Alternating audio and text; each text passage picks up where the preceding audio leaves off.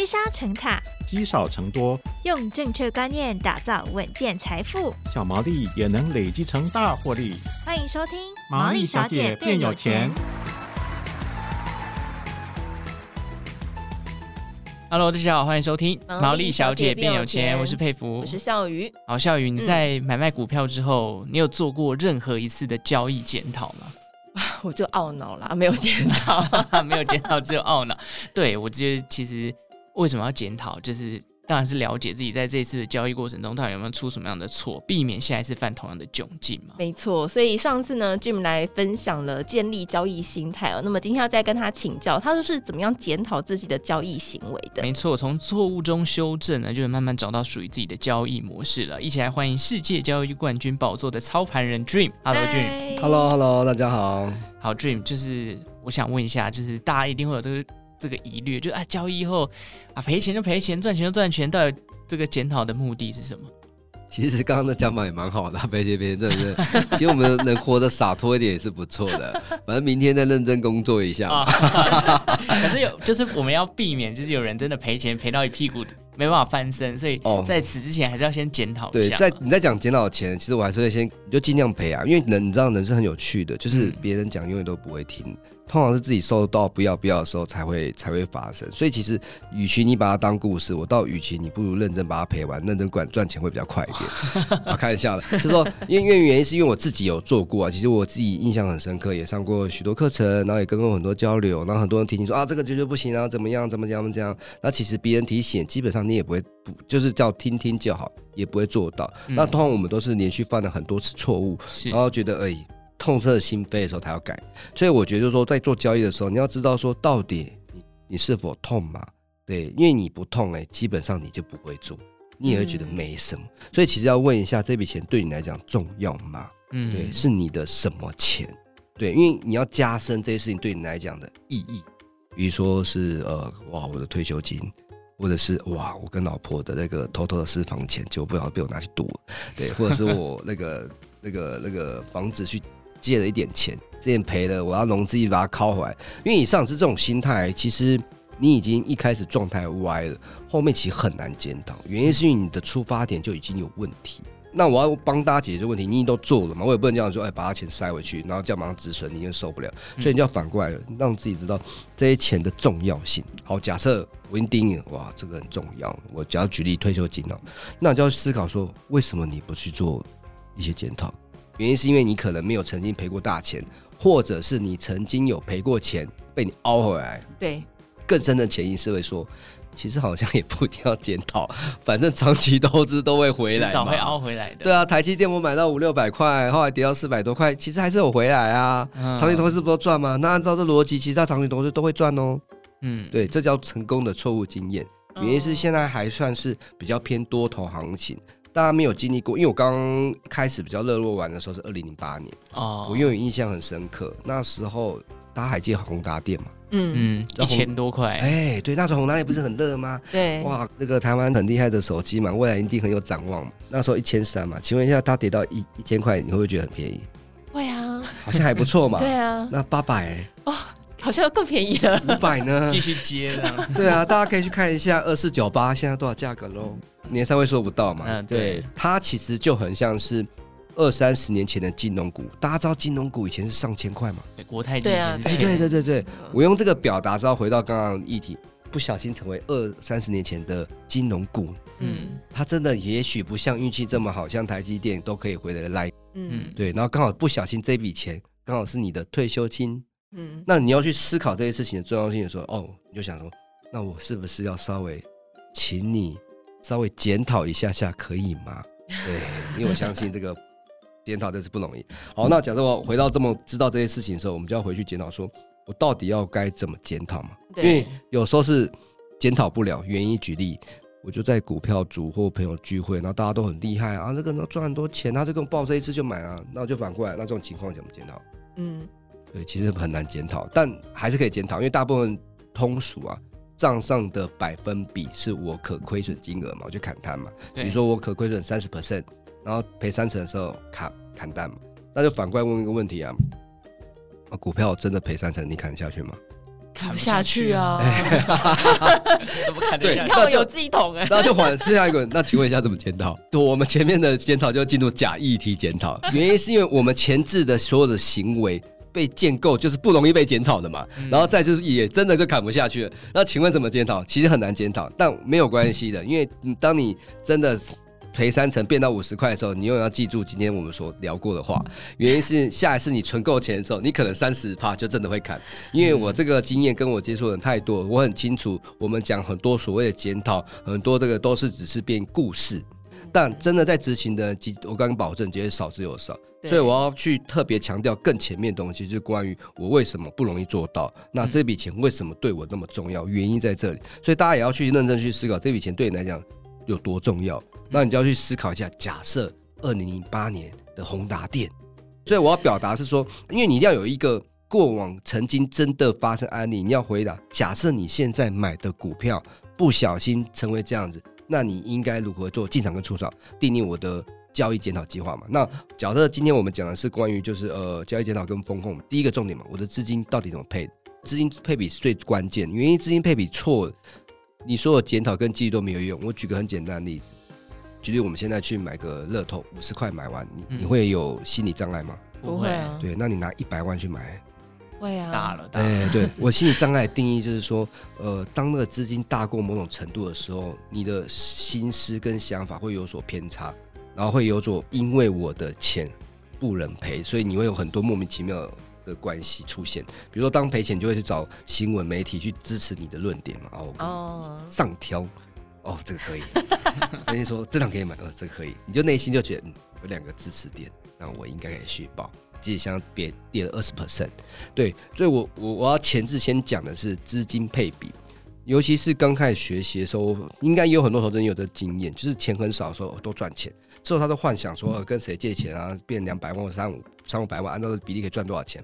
所以其实一开始要先学习就是资金配比，比如说我拿三成。可亏损的钱或四成可亏损的钱，我先做交易。这时候你的检讨会很客观，原因是因为你赔了不会有太大压力。嗯，这时候你在做检讨的时候会比较真的是为检讨而检讨。第一个其实要检讨是这个资金的配比跟比重跟你之间的心理水位落差多大。嗯，所以你要抓出我最舒服的心理水位，因为其实基本上多数人呢、啊，你只要是保持最健康的呃资金水位啊，你的赚钱率本来就会偏高。因为这种这种原因是因为你敢砍，然后在下一个阶段就会就是去检讨关于交易技巧部分。技巧是说，哦，是呃听隔壁的，听分析师的，嗯，还是我自己是做研究报告，或者是认真去了解一下产业分析投资的，还是说我是有学过特定的技术分析而进出场？要先区分一下。嗯，假设你是学技术分析的还好，因为你最少要再更。坚守去那个游戏规则的明确化嘛，这还好，就厘清而已。嗯，然后做一点交易计划，就是进出场的交易计划，还有资金配比怎么配。那假设听听你是基本面嘛，基本面应该还是有些游戏规则。那我蛮建议基本面的人可以学一点点技术技术面去做进出场。以上呢有一个好处，最少你不管怎么样的错，你还是有迹可循。那后面这个问题比较严重，就是听朋友名牌，哎、欸。这个我我不知道怎么怎么解啊，但我还是要分享一个概念，就是说，学会钓鱼啊，跟永远一直跟他要鱼啊，这件事情非常推荐大家还是尽量学一点会钓鱼的技巧，不然呢，你拿到鱼啊是毒鱼还是有奇怪鱼，你其实怎么死的都不知道。假设你是听朋友的多头跟大行情，你其实有可能会赚到钱。但问要是比较偏震荡盘或空头，其实你会输的莫名其妙。那人生最呕的是什么？是你缴了学费，却不知道你这个学费跟你之间有关系。嗯，就讲的莫名其妙，而且你不知道怎么检讨。对，假设你是听股票的，那你就要你要当做这笔钱全赔了。你完全不会痛的话，没关系，你就尽量听吧。嗯，所以所以其实我蛮不建议就是听股票的这个模式。嗯，我觉得还是要学一点点东西会比较价值。嗯，对，所以还是要有一些依据可以做检讨，才能做修正啊。就是你没有没办法检讨，你就没办法进步啊，没办法进步，你就我就简称就随机啊。嗯，对啊，对，就像以我自己为例，就是如果你建议技术分析来来做的话。可能可以检讨的点就是啊，明明就破季线，然后还想要凹，这就是有一个可以检讨的点。那下一次我真的遇到破季线的股票，是不是就要马上砍了？那你如果现在遇到破季线，你会砍吗？我砍啊砍，因为也有 赔有赔过会痛的。你的问题非常好，对，其实我我觉得会有一半砍得下去，一半砍不下去。对啊，可能还是在内心会有这个交集，然后到后面说啊，好像要回来了，再等一下，然后就可能下去。但我觉得解解盲的方式啊，你就是去找你曾经买过股票，曾经那次跌破季线。它跌破率有多高？哦，大概你就发现哇，那个十个有八个都跌下去，你你自己在决定嘛，对啊，一样嘛，哦、一样就是去佐证一下自己，给一点自己信心嘛。是，所以才说回撤很重要，因为不然就当下你只有一个好像没有任何参考点的话，你会失去自己的判断，就会开始又就像刚刚 Dream 找，赶快找新闻来安慰自己，给自己一些立足点这样子。好，那也想问一下 Dream，就是在检讨自身交易的话。很多人可能会遇到一些盲区啦，就是我们上一集有讲到交易心态也很容易有盲区，或是他交易的方法上面很容易出现盲点。那这些在检讨的过程当中，能不能以你自己为例子，就是你有遇过什么在交易上一直遇到的盲区是过不去的？可是其实没有，就像主持人讲的很好，就是其实你在盲区的时候，你也无法知道自己在盲区。就是说，其实讲盲区，我自己这样认真这样这样想起来，是当开始真的有亏损的时候，才知道这叫盲区。哦，所以也是要通过盲区的定义，就是 我觉得它是对的，啊，那你觉得它对，就基于结果你才会知道它叫错嘛。嗯、所以盲区的定义就是它可能没那么对，我觉得它对。那我看完很多剧，我也都是对啊。嗯、那为什么你会觉得它是盲区？你已经当下你这样觉得，那一定是连续发生错好几次，你才知道说一定有问题。嗯，对你才会去认真去往前检讨。所以其实，在当下比较不容易，但有一个比较好的方法，就是一样刚刚讲，就是我会跟一些。交易本身不错的朋友去做交易的观念的交流，嗯，或者是说为什么他这个这个模式他会砍单，或者说哎、欸、这个为什么会进场，我们可能会我会做蛮多次这种的观念的交流。那假设举一样一样也是比重比重逻辑，就是可能三个五个厉害的朋友，然后四个都觉得不应该做，那我就会去检讨我自己，类似这种概念。哎、所以像你做交易这么久啊，就是你有越检讨，然后。因为一次检讨，然后就再也不犯同样错误了，这样吗？的问题非常好，肯定不会的。所以大家也不用太担心，因为人性就是人性之所以人性特别，就是因为人性就管不了人性嘛。所以我要讲人性的目的，我们要懂得跟人性自己的情绪相处。所以要怎么去管理自己情绪，其实非常重要。就是说，呃，刚刚讲为什么要把资金水位下降，是因为你会发现哦，当你把你的资金水位下降的时候，你的你就发现，哎，人性的风险降超低的。对，你赶快趁这个黄金阶段呢、啊，把自己所有交易技巧的框架都建构好。因为当你资金部位大的时候，保证你无法理性，所以你就在资金部位或最客观的时候，赶快去把自己的曾经做过的事情，然后犯错的事情做检讨、统计、归纳。就算你真的不会的话，你就找一个可能你也许身边你信得过厉害的人，或是你个呃也可以参与一些课程，或是找一些呃呃券商厉害的人去做交流。因为趁这个时间，心态最健康的时候去校正。因为心态在在你资金水位大的时候，其实不好校正。嗯，因为你已经偏了，你就是想要他回来，其实很难。你可能还要先痛三个月。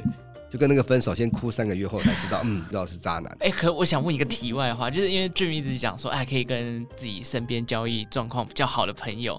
那我很好奇，你交易那么多次，你难道不会久而久之，就是跟这些朋友交流完，变成他们就是一直来影响到你，然后你反而自己的交易的本质就开始变成他们的风格吗？哦，你讲的是另外一种情境题，是交。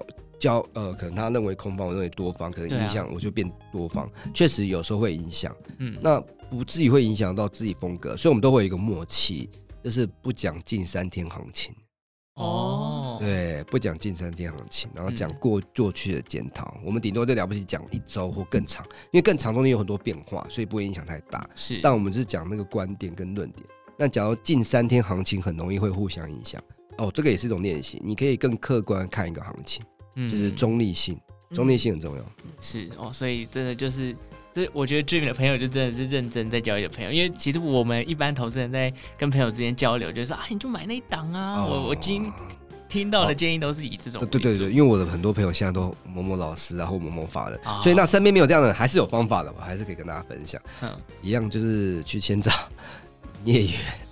因为你一定会一定有业绩很好的营业员，嗯，然后其实他不是你的营业员，就很很有上进心的，就说请他们吃饭，多交流一下。你看嘛，你就跟你营业员请他厉害的营业员一起，就最好是三个人嘛，哦，你就可以知道那个厉害营业员旗下的客户怎么玩呐、啊。哦。对啊，那你就可以慢慢把你的资讯，因为我是一个工科出身的，所以我喜欢第一线去比较到底哪一种资讯是真。你看很多大部分网络上听嘛，朋友说嘛，朋友朋友朋友说嘛，那我就是工科，我喜欢校正，我就怕被人家骗嘛。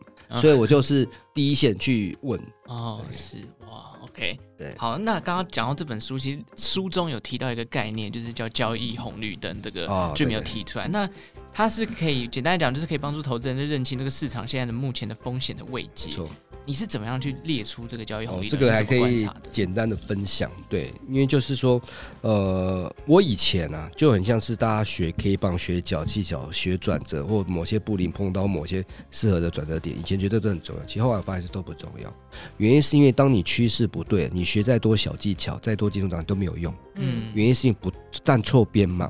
对你，所以你那个那种一定会有曾经赚钱兴奋，但你就有时候赔钱的莫名其妙。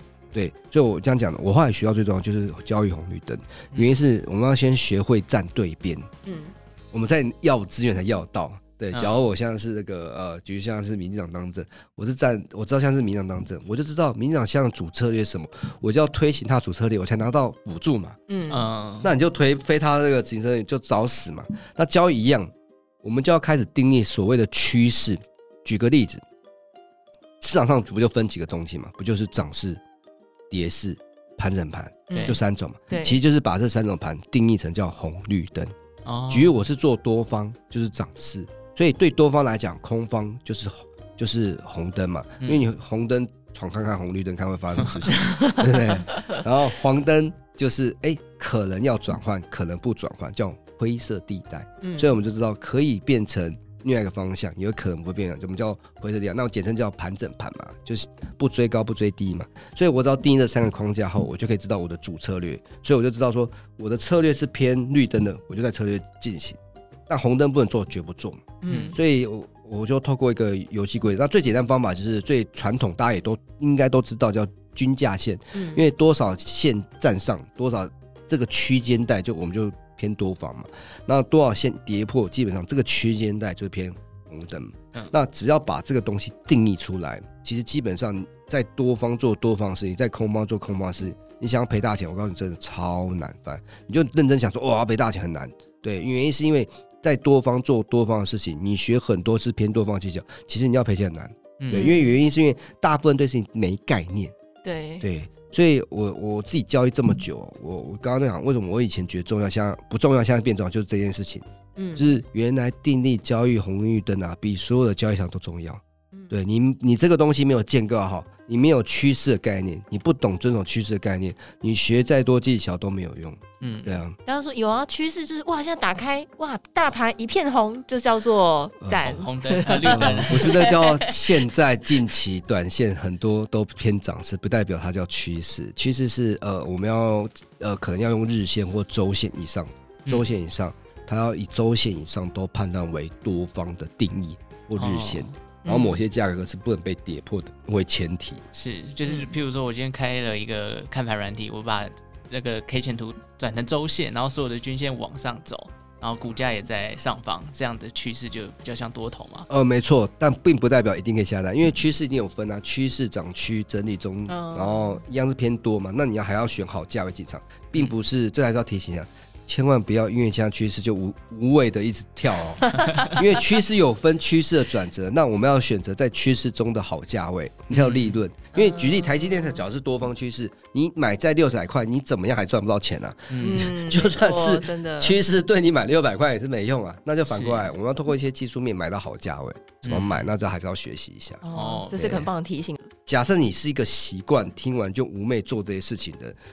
我必须衷心的建议，真的不太适合做投资，原因是因为它趋近于零判断力。嗯，假设你是做投资趋近于零判断力，其实，呃，真的很容易，呃，可能投资会赔到钱，或很容易被诈骗。对，原因是因为像诈骗很猖獗嘛。对。那你可能因为这样子，别人可能赔一赔钱，别人讲说哦这边很安全啊，有人带单必赚啊，然后导你去一些奇怪平台啊，然后钱放进去就不见了，很容易会遇到这个事情。假如你现在没有遇到的话，这件事情对你很重要，因为最近那个。股票代单群很多啊，我啊我自己都莫名其妙都 我都很久没碰了，然后就五六个十个就讲说哦是某某股票要带单啊什么的啊，要不然加入赖群组这样。对对对对啊，那个嗯都是哦真的是快就被他们洗到都觉得很烦，对。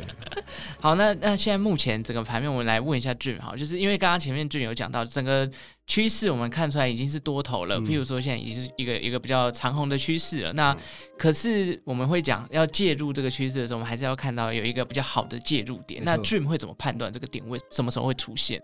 可以分享一个我比较少分享的东西，嗯就是说，其实涨多回跌是一个合理的嘛。嗯，那涨久有时候会回跌修正也是合理的嘛。对，那我要举个例子，是说，呃，像台股这一波第一波下修啊，台指啊，大方向大概七个月，大家有印象吗？没有，啊呀，大家痛苦不够久，痛苦都过很快，因为我都盖牌。对我都觉得今年就是一路往上就是 E 走。A P P 都删掉了。呃，去年年底到今年年初就有一波修正，约莫大概七个月时间。嗯，那上涨大概这波也来到七个月，像整体形态跟格局还是偏多方是没有错的。嗯但我要讲的一个重点是，大家可以去回来看平均，呃，台股大概七个月到一年会做一次微调整或修正或整理。有一个嗯有一个周期对，整理。这样，假设我是要挑好价位呢，那我一定要现在你去看，全部一定都是平均价位偏高档。假设现在是宏达电，你就会发现哦，假设我现在买将近买到最高点，其实蛮厉害的。如果假如现在回调是最高点，那反过来，我们长时间做久，像这种追高型的有机会追，那我只会拿十趴的部位去做这事情。原因是你要预估它回调是否你还有子弹。那很多人会太兴奋，反正都会涨啊，有差吗？这时候买还是买？因为有些人讲趋势，趋势要分啊，趋势的进场位很重要。趋势假设错进场位，再对趋势还是没用的。嗯所以现在是已经是这一波的修正，已经又涨了七八个月以上了。所以其实我觉得现在去买虽然是多头，但是你的利润很薄，嗯所以我会选择回调，或是回调到好的支撑位，我会选择它是一个好位置。是过往做追单，平均起来赚钱率不到两成，哦，什么意思诶？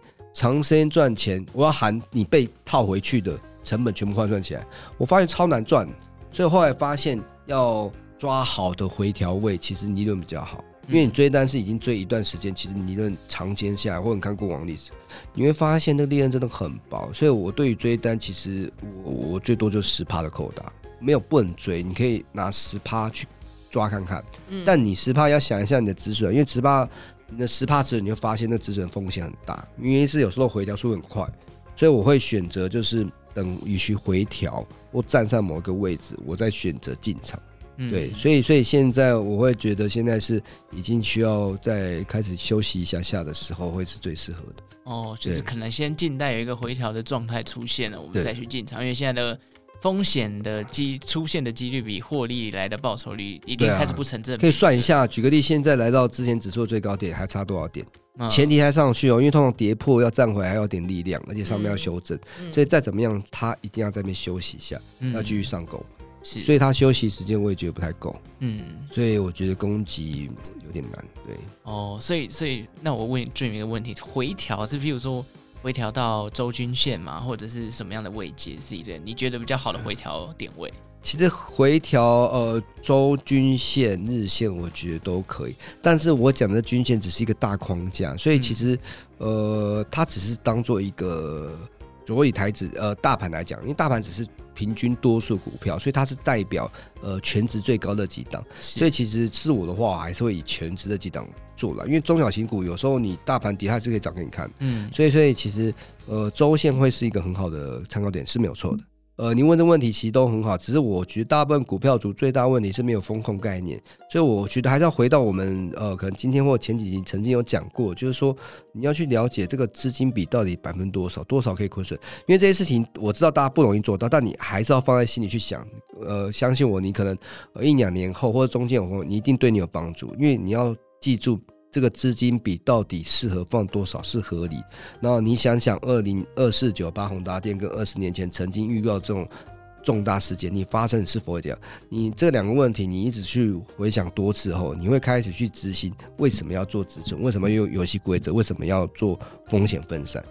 是 OK，所以重点还是现在大家哦，然后要不要追，要不要买？其实回过头来讲，我们今天这一集一直在谈说要去回顾之前千元股票剩下个位数或剩下两位数的这种痛苦。为了要避免这种事情发生，你与其去追逐这种高点的点位，不如去呃判断好自己的风险控管这件事情。我拿十趴就是做一种可控风险嘛，你会保证你会发现你你就要进入真正交易的游戏，不叫进入呃大家玩股票的好玩。对，没错，就是控制好你的风险，你其去追高，你这样才能框住你的财富啦。没错。好，那今天非常谢谢 Dream 带来的分享。那一样跟大家再稍微的留意一下，我们上一集就有讲过这个呃，如果想要。抽到这本《框住财富》这个 Dream 的亲签版的书籍哦，今天以前哦，今天截止以前，今天晚上零点零零点，对，就是如果变八月十五号的话，就没有没有办法参加这个抽奖了。那就是来填写资讯栏下方的表单，我们会从中抽出五位的幸运得主来获得这本《框住财富》。好，那详细的活动说明呢，都可以看这个资讯栏下方的表单连接啦。好，那这一集就先到这边，感谢大家的收听，我们下次再见喽，拜拜，拜拜。